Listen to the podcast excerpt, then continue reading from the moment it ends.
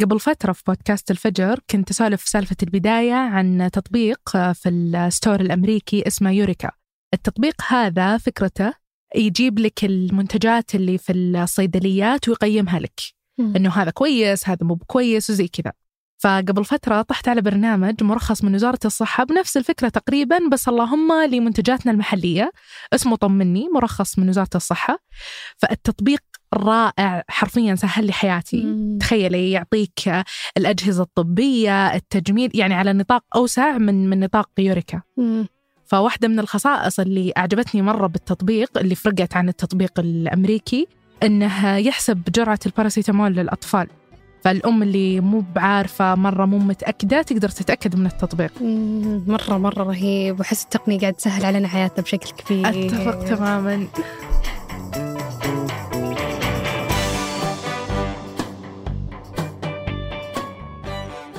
هذا بودكاست الفجر من ثمانية. بودكاست فجر كل يوم نسرد لكم فيه سياق الأخبار اللي تهمكم. معكم أنا وفاء العبد العالي. وأنا رولا عبد الرحمن.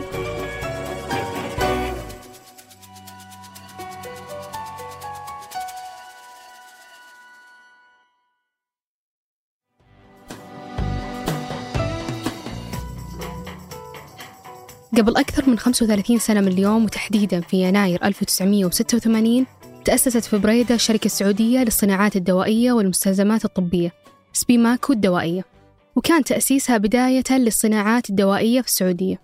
وكان الهدف من تأسيسها وقتها هو التطور والتصنيع من مختلف قطاعات الأدوية وإنها عموما تساعد بتحقيق الأمن الدوائي بالسعودية. واليوم مع النمو السريع بهالقطاع حول العالم أعلن صندوق الاستثمارات العامة هالأسبوع عن تأسيس شركة جديدة في القطاع واللي بيكون اسمها شركة الاستثمارات الدوائية لايفيرا. وحسب بيان تأسيس الشركة الهدف من وجودها هو استغلال الفرص الكبيرة بهالقطاع والتحول لمركز عالمي لإنتاج الأدوية. وهالشيء بيصير بالتعاون مع أهم الشركات بهالقطاع حول العالم لمشاركة تقنياتهم وبراءات اختراعاتهم مع الشركة. وإنها بتركز على أكثر الصناعات الدوائية الأساسية مثل الأنسولين واللقاحات وأدوية الأجسام المضادة وغيرها. وبيساعد وجودها بتخفيض تكاليف استيراد الدواء العالية بالذات وإن كثير من الأدوية حاليا تستورد بشكل كامل. واللي بيساعد بهالشيء هو كبر حجم هالسوق بالسعودية اللي تقول آخر الإحصائيات أنه وصل لأكثر من 30 مليار ريال. مع وجود 40 مصنع دواء محلي يغطون تقريبا ثلث الاحتياج المحلي للأدوية مع تصدير أكثر من مليار ونص ريال من الأدوية كل سنة ل 34 دولة حول العالم. وحجم الاستثمارات فيه يشكل 30% من مجموع الاستثمارات بقطاع الأدوية بالشرق الأوسط كامل. ومتوقع يكون نموها السنوي بالسنين الجاية أكثر من 5% وحسب المختصين جزء كبير من هالنمو بسبب تأثر القطاع بجائحة كورونا a list of more than 100 drugs that could soon see a shortage of supply. Some of the drugs on the list are Adderall, insulin, even the life-saving drug Narcan. وقتها انقطع عدد كبير من خطوط التصنيع والتصدير فعانت دول كثير وقتها من انقطاع أبسط الأدوية مثل الأسبرين وأدوية الضغط والسكري وبسبب كل هالمشاكل مع حاجة العالم كله للقاحات وقتها حقق قطاع الأدوية بسنة 2020 نمو تاريخي ووصل حجمه بنهايتها لحوالي تريليون ونص دولار. ووصلت الإنفاقات على البحث والتطوير بهالسنة لأكثر من 150 مليار دولار. لكن ورغم هالنمو الكبير إلا أنه متركز على عدد محدود من الدول وبالذات دول أوروبا اللي تملك اليوم أكثر من 70% من السوق. وحتى النسبة الباقية أغلبها متوزع على أربع دول. أمريكا واليابان والصين والهند أما بالنسبة للشركات فيسيطر على السوق 15 شركة حول العالم مبيعات كل واحدة منها 10 مليار دولار على الأقل ويوصل هامش الربح فيها بالمتوسط إلى 30% In quarter, Pfizer posting a beat and a raise for the quarter. A lot of that, of course, driven by its massive COVID 19 vaccine and revenue there. But it also. ومتوقع بالسنين الجاية يزيد النمو أكثر ويوصل حجم القطاع في 2029 لأكثر من 2 تريليون دولار. ورغم أن هالنمو حسب التحليلات بيتركز أكثر بأوروبا وأمريكا واليابان إلا أنه بعد بيشمل منطقة الشرق الأوسط بسبب النمو السكاني الكبير المتوقع فيها وبتكون في فرص أكثر وأكبر للشركات فيها مثل شركة لايفيرا الجديدة.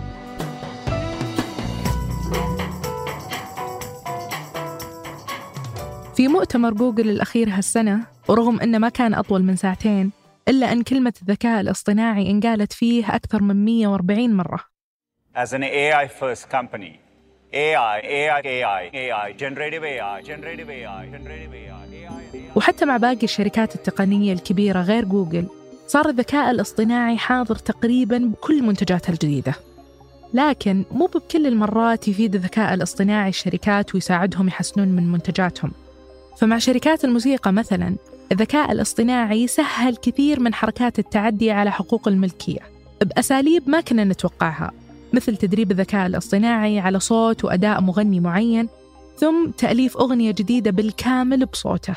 So the same way DALI can turn text into new art, Music LM can take a database of music that's tagged and turn text into music. So you can be really simple and generic. or you can والحركة هذه سواها الملحن المصري عمرو مصطفى هالشهر وألف أغنية جديدة بألحانه بصوت أم كلثوم ومباشرة بعدها علقت نقابة الموسيقيين بمصر على هالخطوة وقالوا أن استخدام الذكاء الاصطناعي بتوليد أغاني بهالطريقة مرفوض ومفترض يكون ممنوع قانونياً بس رغم هالتحدي الذكاء الاصطناعي يفيد شركات إنتاج الموسيقى بطرق كثير ثانية مثل اللي اكتشفوها الأسبوع باحثين بجامعة كليرمونت في كاليفورنيا أن الذكاء الاصطناعي يقدر يتنبأ بالإنتاجات الموسيقية الناجحة بنسبة دقة توصل ل 97% وهالدراسة سووها بطريقة التنبؤ العصبي اللي معناها أن مجموعة من الناس بيتعرضون لمواد موسيقية مختلفة ثم بيسجلون نشاطهم العصبي وطريقة تفاعلهم مع كل جزء من المادة اللي سمعوها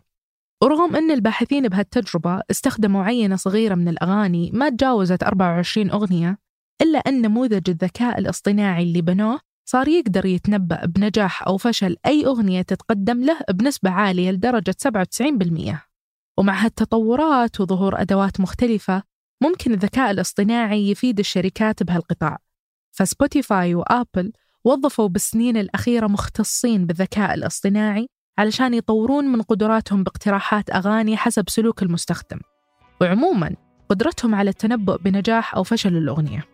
والباحثين يقولون بالتجربة الأخيرة أن مثل هالأدوات ممكن تستخدم بعد مع المواد المرئية مثل الأفلام ويكون لها نفس الفائدة ولو بنسبة أقل.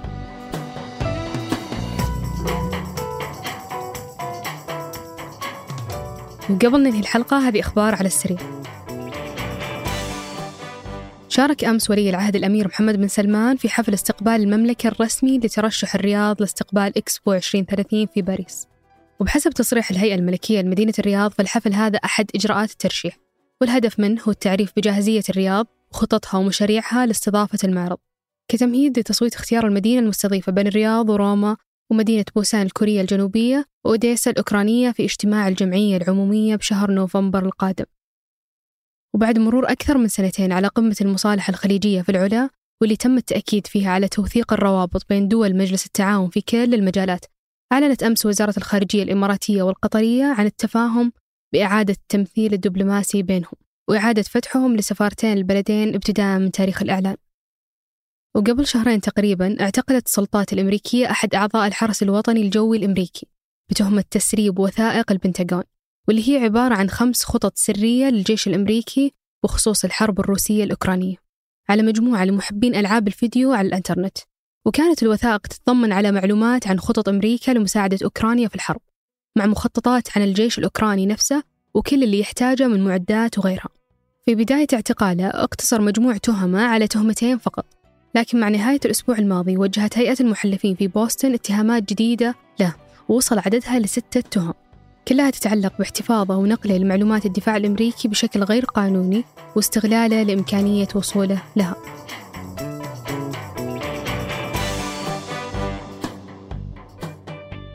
أنتج هذه الحلقة تركي البلوشي ورهف العصار وقدمتها أنا وفاء عبد العالي وأنا رولا عبد الرحمن. وراجعها عمر العمران وحررها محمود أبو ندى. نشوفكم بكرة الفجر.